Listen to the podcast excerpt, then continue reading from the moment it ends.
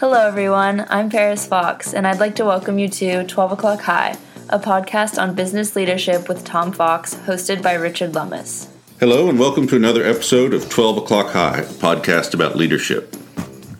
This is Richard Lummis, and I'm here with Tom Fox for another discussion on how to improve our leadership skills. We believe leadership is a skill which can be improved with study of good and bad practices. We try to draw interesting examples from many sources, including history, fiction, film, and business writing. Welcome back, Tom. Thank you, Richard.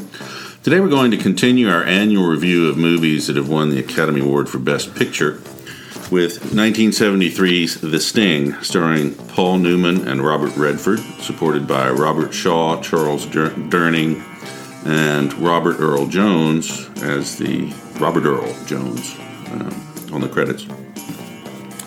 It managed to beat out The Exorcist and American Graffiti for Best Picture other notable films of the year were The Paper Chase and Paper Moon. Marvin Hamlisch won for the adapted score, featuring mainly the music of Scott Joplin. The movie's a lot of fun, and the plot's really too complicated to summarize, but basically it features Newman and Redford as con men setting up an elaborate con of a mobster in 1936 Chicago. I don't think I'd seen it since it was in the theaters, but this is really a fun movie. What do you think, Tom? You know, it is, and there's a couple of things I would like to talk about the production uh, first before we get into. Uh, I think our utter joy at this film and uh, why, what lessons you might be able to draw from this from a business leadership perspective. The first thing I noticed was uh, the overall visual impact of the uh, the film, and that was in large part due to two Oscar-winning performances. One by costume designer who I was stunned to find was Edith Head. Mm-hmm. Edith Head had been around from the 40s. She was a well known costume designer. I had always thought of her as a costume designer for mainly period pieces, but then I did some research into her, and it's much broader than that. Sort of the, uh, the classic 50s stylized look. Uh, she had developed that. Uh, you name the 50s uh, star, and she dressed her. Uh, and she actually uh, was uh, the costume designer and won an Oscar. And what she did was try to have very bold monotones uh, browns, maroons, uh, dark blues, a few light blues uh, to set people off, but they were very bold monotones. And it reminded me of, um, in many ways, I found the original Star Trek to be more visual appealing than any of the other series, largely because the boldness of the colors. The reason the original Star Trek colors were so bold was it was the early days of color TV and they had to light it up so they could get the resolution for the cameras.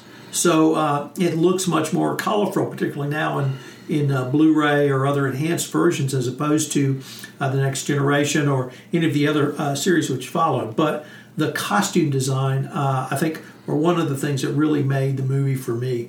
Second was the uh, art direction and set direction. There were two individuals who won for Academy Awards for that. And, and once again, the art direction was just stunning. The set direction, if that wasn't a 30s backlot of, a, of, a, of a, what I think of as a movie studio's 30s backlot, uh, I don't know what, if one exists, but it was just uh, everything that I would think of around a depression uh, uh, depression era Chicago or other large uh, metropolitan or urban area. and you noted the music. Um, the, the Scott Joplin ragtime although we probably were aware of some of Scott Joplin's songs as young children, uh, ragtime was really not seen as, as having a major influence uh, at that point in time. And Marvin Ham- Hamlisch, to his eternal credit, brought that back for that movie, and it added a completely unique at that time sound and one that probably resonates in our heads today. If we hear Scott Joplin, we're probably going to think of the Sting. And uh, so those three things I thought production wise really helped make uh, the movie. Uh, and here's the fun fact I have for you.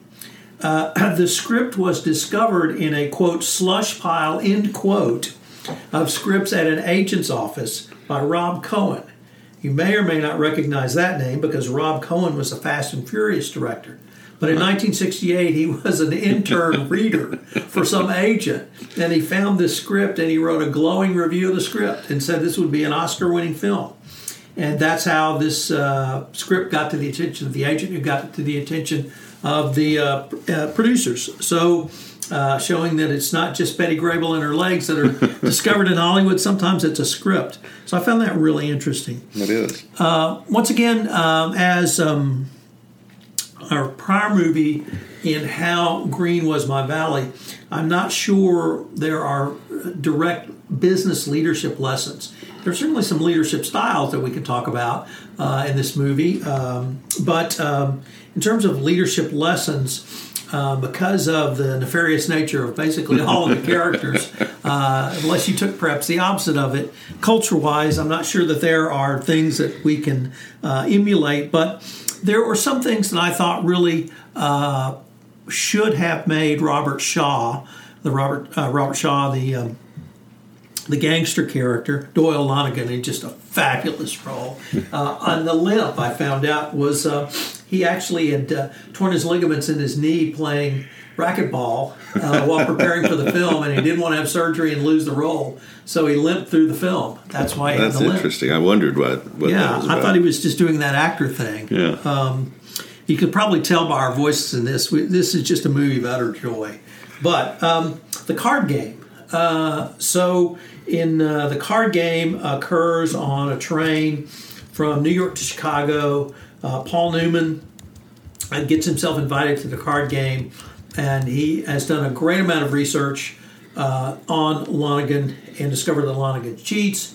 He likes to uh, deal in uh, uh, decks with threes and fours to give a player the impression that he's got three threes or three fours or perhaps even four of each, and then Lonnegan comes above him with sevens and eights. So um, Paul Newman, uh, being a better card shark, uh, actually deals over that and deals himself, I think, uh, queens, Jacks. jacks.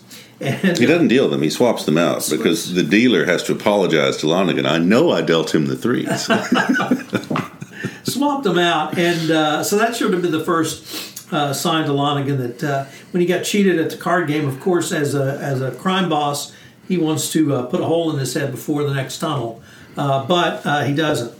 Uh, second red flag. Uh, Paul Newman uh, uh, sends Robert Redford, uh, playing Kelly, to pick up the winnings. And he re- reveals his scheme to take over Paul Newman's operations to Lonnegan. Um, Lonnegan, it seemed to me, um, and he also, Kelly also revealed, um, Robert Redford also says they were from the same area of New York, Hell's Kitchen and uh, that seemed to make a difference to Lonnegan. At any rate, I thought Lonnegan really fell for that bait as much as any of the bait he was given throughout the movie, and he really saw um, saw a lot of himself in young the young Kelly character. Um, the well, no, as with any good con, the movie is so fast paced that you don't notice the plot holes until it's too late.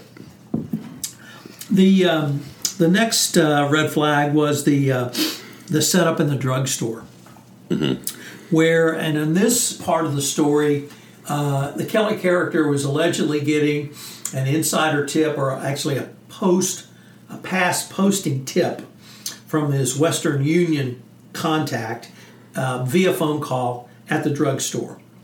And uh, drugstores are a well-known trope from Hollywood in the 30s, so I found it. Uh, and they had the fountain and everything. So how can you not? And the glass enclosed phone booth and, and really everything you'd want. And um, uh, Lonnegan falls falls for that as well.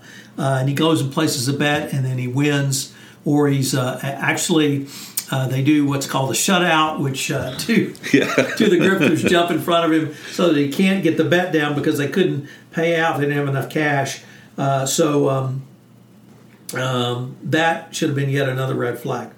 Now we get to the due diligence. My, what is due diligence? Well, is due diligence going to one of the things in the anti-corruption world we call due diligence is actually going to uh, customer's location to see if they have a real office. If it's not, uh, you know, is it a mailbox? Is it uh, an office that really doesn't appear to uh, uh, have the kind of ongoing business uh, that they say they have when they want to do business with you and your organization? But this is Western Union, so uh, the um, Kid Twist character um, uh, takes over the office, and um, uh, Lonergan is able to. Uh, uh, Kelly brings him into a side door.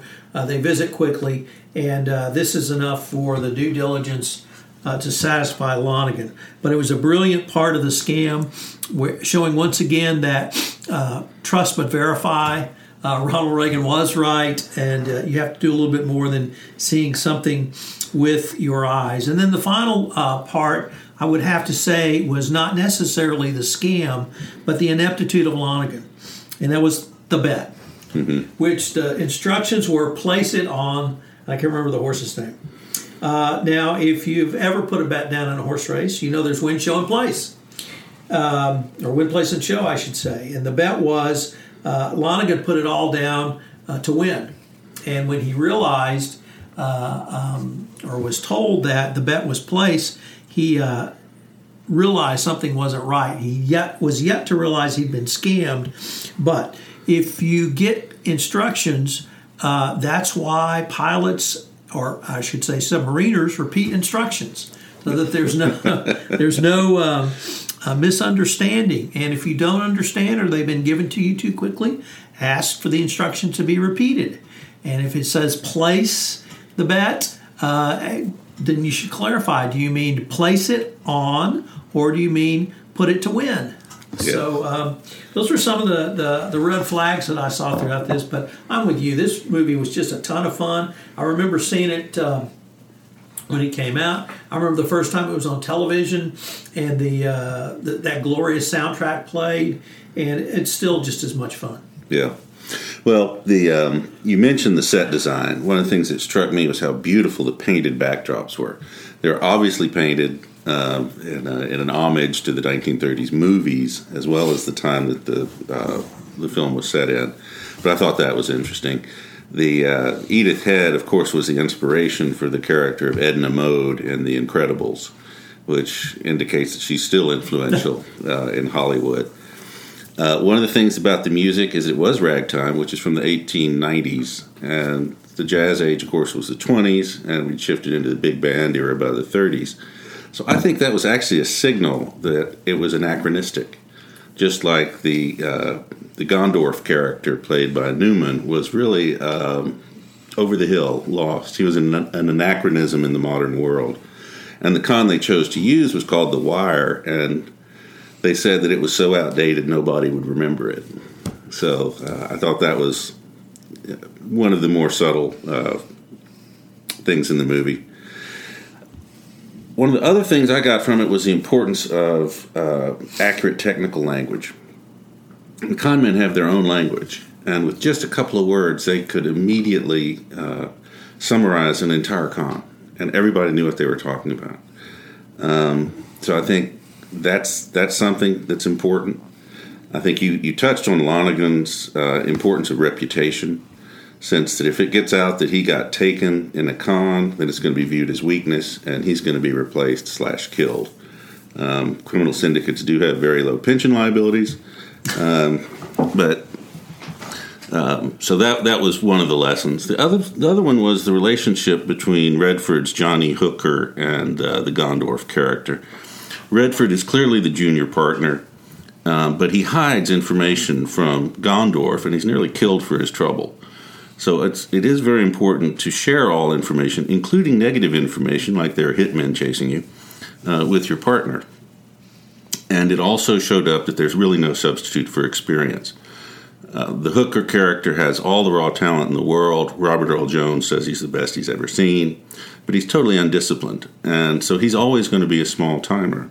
You need the experience and the discipline of the Gondorf character. Um, finally, I thought there was the use of informal networks. Um, you've, you've often talked about this, but they're able to put together this elaborate con with lots of other people brought in, um, basically through an informal network of, of past associates. 48 hours, it looks yeah. like. so I thought, yes, it was a wonderful movie, uh, highly recommended. So uh, yes, and I, I, would just double the recommendation if you haven't seen it in a while, and, and heaven forbid you've never seen it, uh, please go watch it. It's a ton of fun, and uh, Newman and Redford really. Uh, if you saw the, um, Butch Cassidy and the Sundance Kid, you know they have a great rapport and they continued it in this movie. I'm sorry they weren't ever able to make any others together, but uh, this was a worthy successor to uh, Butch Cassidy. Well, that's a good summary. So for now, this is Richard Lummis and Tom Fox from 12 O'Clock High, and we'll see you next time. This is Paris Fox again. We hope you enjoyed this episode of 12 O'Clock High, a podcast on business leadership with Tom Fox. If you enjoyed the show, please go to iTunes and rate the podcast. Thank you for listening.